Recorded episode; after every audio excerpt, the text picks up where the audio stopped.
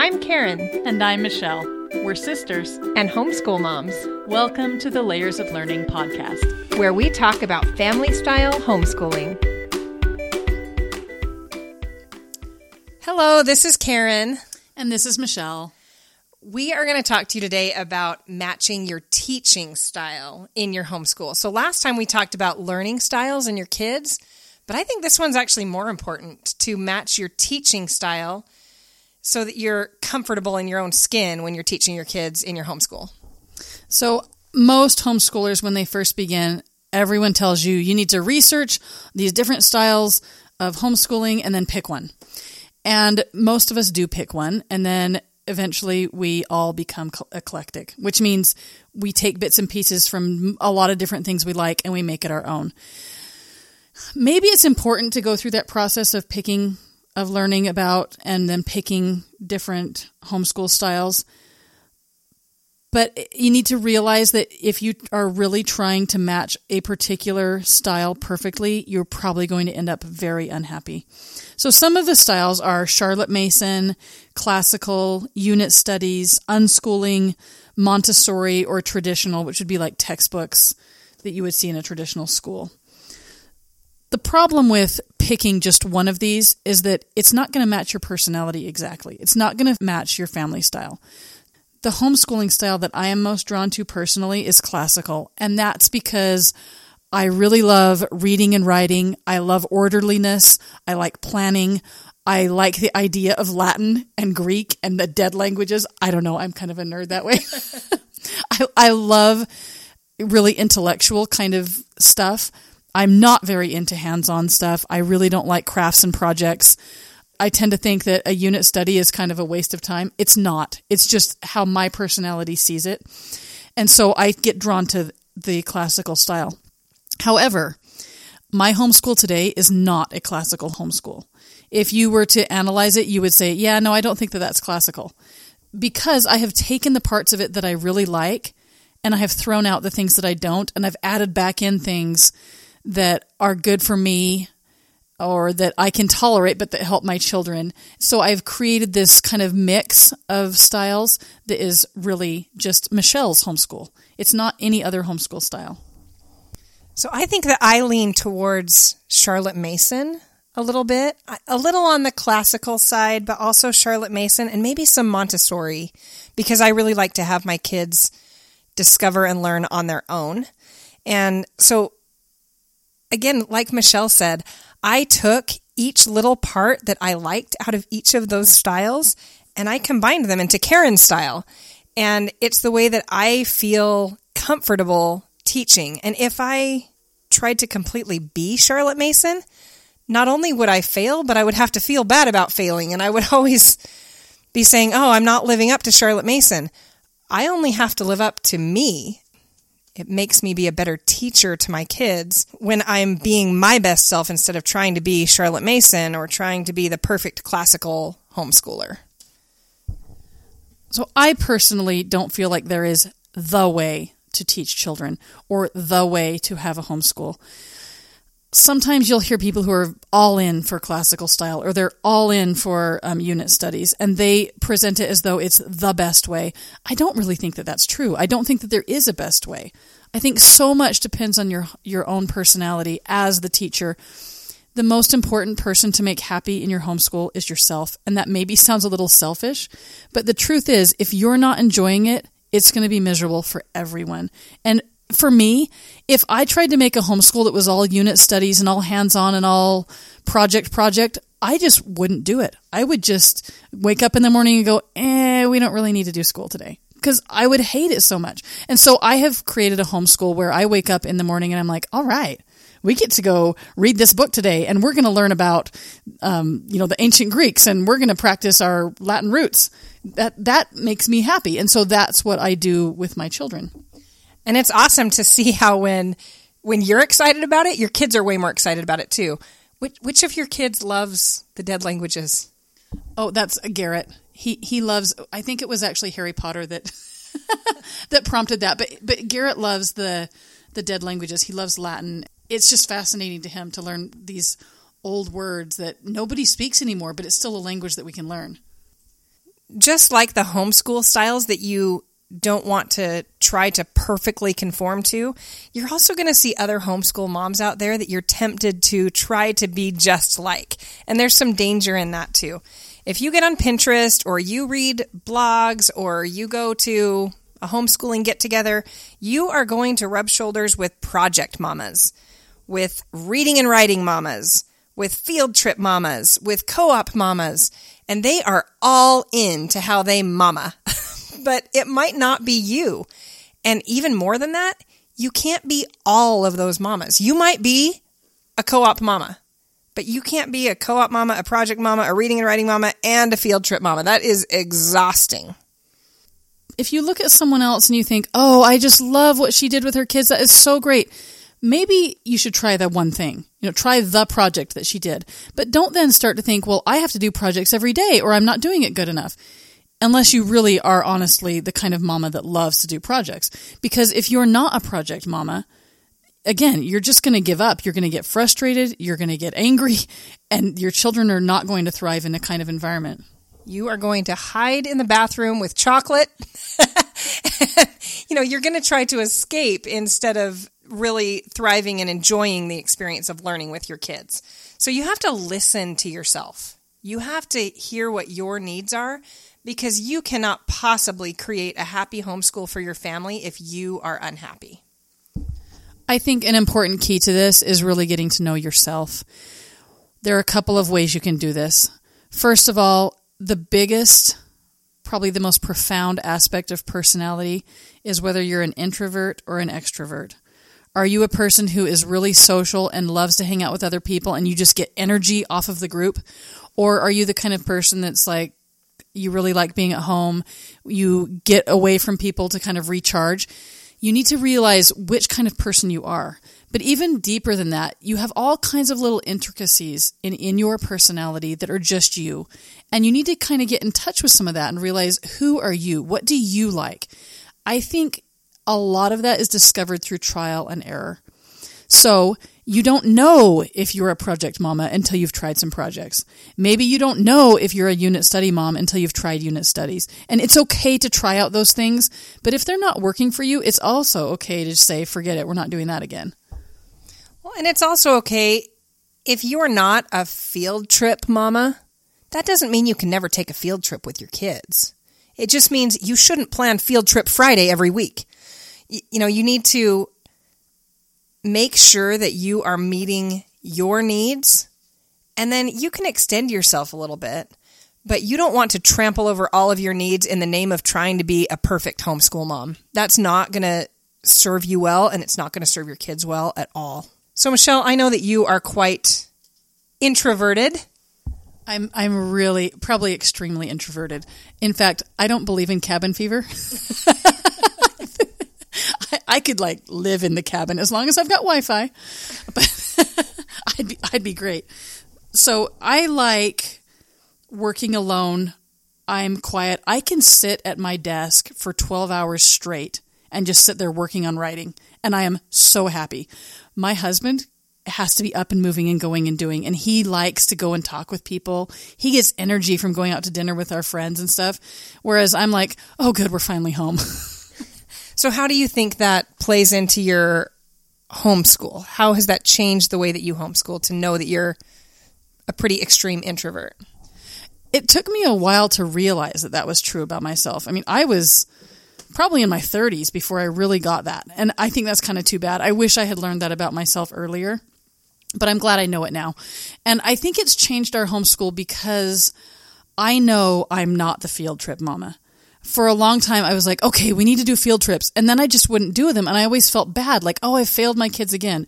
When I finally realized that I just don't like field trips, then I was fine. And instead of planning field trips, we just do family trips. So I don't have to plan this outing, this extra outing where we're going out. Instead, our family just takes vacations or our family just goes on outings. And I deal with it that way because I can enjoy it that way Whereas if it were a school field trip that I had to set up, I have to call people on the phone and arrange things, I know I won't do it. Well, I think that's funny because probably 10 years ago or so, you were in charge of the homeschool group in in North Idaho. Yeah, so I had read online you know, at, at various homeschool websites that if there's not a co-op in your area, you should start one. You must be part of a co-op. And so I thought, well, I must be part of a co-op. And, and I, it took me a while to realize I don't want to be part of a co-op. It turned out great though, because we did find a couple of really good friends through that experience. So it wasn't like a totally negative experience, but it, it did help me realize I don't like being part of a co-op. I don't need that in my life, and not everyone has to. Some people love it. Some people do need that support. I'm more of a lone wolf. Like, I do not need support in my homeschooling. And I know that's not a popular thing to say, but not everyone has the same needs. Yeah, and I'm really, really different than you. I'm much more extroverted. I'm still not part of a co op, though we have done that in the past. Currently, I'm not. That's partly because I have kids that are teenagers now and they have so much involvement in other things that it would be overly demanding of our family's time to be part of a co-op and do their sports and get to college classes and all of those things. But I have had to recognize I can't just plan to stay home all of the time and quietly homeschool. There are times where I need the energy of being out and about. And so I have to balance that. I'm somewhere in the middle. I'm not strongly extroverted and I'm not strongly introverted. And that has played into how I homeschool too. I have to have times where I plan to go out and about and do a lot. And I have to have times where I do not get together with friends, where we make sure that we have my recharge time at home too. One of the things that I've done to satisfy that is we have some homeschool friends that love to get together for holiday parties. So we don't have a weekly co op, but for Valentine's Day, for Halloween, for special occasions at the end of the school year or at the beginning of the school year, we like to get together and have the kids all maybe go roller skating or go ice skating or have a little get together at one of our houses. We had a field day last year, and that kind of satisfies that middle ground need for me. So let's go back and talk a little bit about each of those teaching styles and some things that might appeal to certain moms within each style. So, the Charlotte Mason style is a really comfortable style. It's really orderly, which helps you know that you're not missing things, you don't end up with gaps. Basically, it's classical style dialed back for like real people. It's kind of it's kind of like the classical style was for the elite in Europe. And then Charlotte Mason came along and said, "Yeah, but all of these factory workers' children and all these farmers' children, they need a good education too." And so she created this way of learning that was based off of classical, but again dialed back and made a little more practical for the everyday kind of person. I think something that massively appealed to me as I was trying out styles in my early homeschool years when we touched on Charlotte Mason, I loved her nature focus. And we have kept that as part of our homeschool. I remember last year, I used to send my kids off into the woods because we moved to this new area and they had new things to explore in our new little patch of woods. So I'd send them out with their sketchbooks into the woods and they just had to sketch and observe nature. And that's something that I gleaned from my time trying out Charlotte Mason that I really wanted to keep nature studies as a part of our homeschool no matter what I was doing. So I just took that little piece. I don't do everything Charlotte Mason, but I loved her focus on nature and doing nature studies with my kids. Another thing that Charlotte Mason did is she said, you know what? We're not going to do textbooks. Instead, we're going to do living books. She called them living books. And basically, the, those are just books written by authors who actually know about and care about their subjects. Textbook authors are often just assigned to write about a topic, or they're one author that writes about everything, kind of like layers of learning. We write about everything, although we keep it really minimal on purpose so that you go to those living books. That's what the library list is. It's a list of living books in each of the layers of learning units. So we, we adapted that little bit into layers of learning and we use that in our homeschools. We don't use textbooks very often. Neither Karen nor I do, but I really grabbed onto that living books concept and so did Karen. So that's what we use typically in our homeschools. And again, that's going to appeal to people who are bookish, like they, people who like reading and who like books and want books to be the solid foundation of their homeschool are going to be drawn to that aspect of Charlotte Mason. The next style is classical. And again, this is what Charlotte Mason adapted her style from. But classical goes clear back. It's a style that goes clear back to Charlemagne and early in European history. So it has three parts, three sections, and it's called the trivium. So when children are young, they learn by absorbing information. You just throw a lot of facts at them and you help them memorize and learn and learn and learn. You're just reading, reading, reading. And it's very, very reading and writing based. Your kids are going to read books, they're going to write about it. That's pretty much it with classical.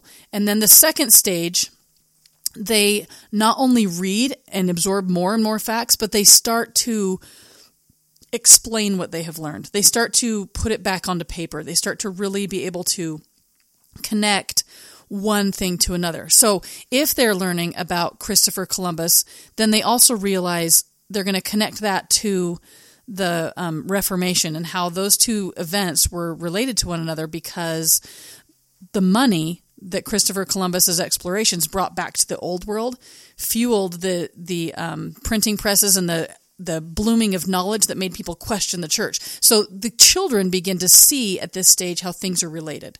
So that would be basically the middle school years. And then the third stage of the trivium, they children start to have their own ideas. So not only do they see how things are connected, but they might start to explain why. And so that's the, like the the point in their life when they're contributing to the great conversation. So Charlotte Mason will take the living books. And classical style is similar except that the living books are restricted even more to what we would call the great books. So they're they're only going to be the very best of the literature that's out there in the world. It's going to be the top stuff. So you're going to be reading shakespeare and you're going to be reading uh, milton and some of those the what you would think of as the classics or kind of highbrow literature?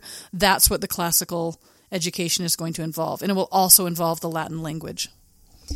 And I think you can see the trivium in layers of learning also. When when we talk about the layers that we use those smiley faces the yellow green and blue smiley faces that indicate whether it's for a young learner or a middle learner or a high school learner those could be called trivium smileys. They're intentionally meant to cater to a certain level of learner. The explorations that you see within those you can find the connections between the trivium and the layers of learning topics. For example, the green smiley explorations will be more fact based for the most part. The blue ones, where you have high school kids, are a lot more writing topics and they're supposed to contribute their own ideas. So you can see elements of the classical style in layers of learning too. And just the way that we organized it into four years that you repeat three times. That's classical organization. And that's what we did with, so that's part of layers of learning. And if you're the kind of mom, again, who really likes reading, writing, you like intellectual pursuits, you're going to be drawn to that classical style. But you may, for example, decide, you know what, Latin, we really don't need that. And you can throw that out. And that's completely fine. People will say, well, then you're not classical. Own it. So what? You don't care. You don't need to be the perfect classical mom. It's fine. So the next one is unit studies. And a lot of people think layers of learning is a unit study based curriculum because we call them units. It's really not, but there are some elements of unit studies that we do utilize. First of all, unit study style centers around the idea that it doesn't matter what you're learning about, but you're going to choose a topic and you're going to explore it and explore it and explore it until you can't any further. You will do math, English, history, geography, science, art. You will explore it from every one of those angles. So if you are learning about oceans, you will have projects that center around oceans in a variety of ways, as many ways as you can think of to apply them. Yeah, so you might map all the oceans and seas. You might just um, learn about the science of the ocean levels or learn about o- ocean animals. You might learn about the physics of ocean waves. You could make an art project, lots of art projects about the oceans. Yeah, you're going to keep exploring it in every school subject that you can. And that's a unit study. And you can see part of that in layers of learning too. We're not exactly unit studies, because we don't take one topic and explore in all of the ways. We actually have history, geography, science, and art, and they're separate. And a true unit study would not separate those at all. But because of the additional layers that we have and the sidebars that we use, that takes the principle of unit studies and tells you that you are free to take the topic and explore it further. Keep on exploring and searching for more information on the things that you're interested in. You get to exhaust it as far as you want to. So, someone who is a unit study mama is going to be someone who likes a lot of variety and yet wants to make sure that you stay focused. Someone that you want to keep your kids involved in one topic, but you can't just sit there and learn about the science of bicycles for the next three weeks. You want to learn about every aspect of bicycles. You want to really tear it apart and get into it and just look at that subject from every possible angle. That's going to be the kind of mom that's into those unit studies. And again, you can take parts of that and use it and reject other parts if you want to do a unit study, there's nothing that says that you have to do unit studies all of the time. You can just choose to do a unit study for three weeks and then go back to your normal curriculum. You get to adapt all that any way you'd like to. The next style is unschooling. And a lot of people dabble in unschooling and then decide that they aren't quite that freeform. They're not accomplishing quite as much as they want. True unschooling actually takes a lot of work for the mom because although you aren't providing lesson plans, you have to constantly seek out learning opportunities in order to really be successful in unschooling. A lot of unschooling moms come to me and say, I don't know if I'm covering everything. They're feeling afraid and they're starting to feel like they don't have a good handle on what their kids know and what they don't know. And it's a really awesome lifestyle to have but they need more organization. Sometimes the unschooling is really really effective with the subject areas like like history, science, art, those kinds of subjects, but it maybe is a little weaker on the skills like math and learning to write and those kinds of that are really skill based. It's hard to remember if you have an unschooling child, does she know about nouns? Does she use them right? have we learned about gerunds? You don't know, and it's hard to remember, and you're not sure if your child has a handle on that or not.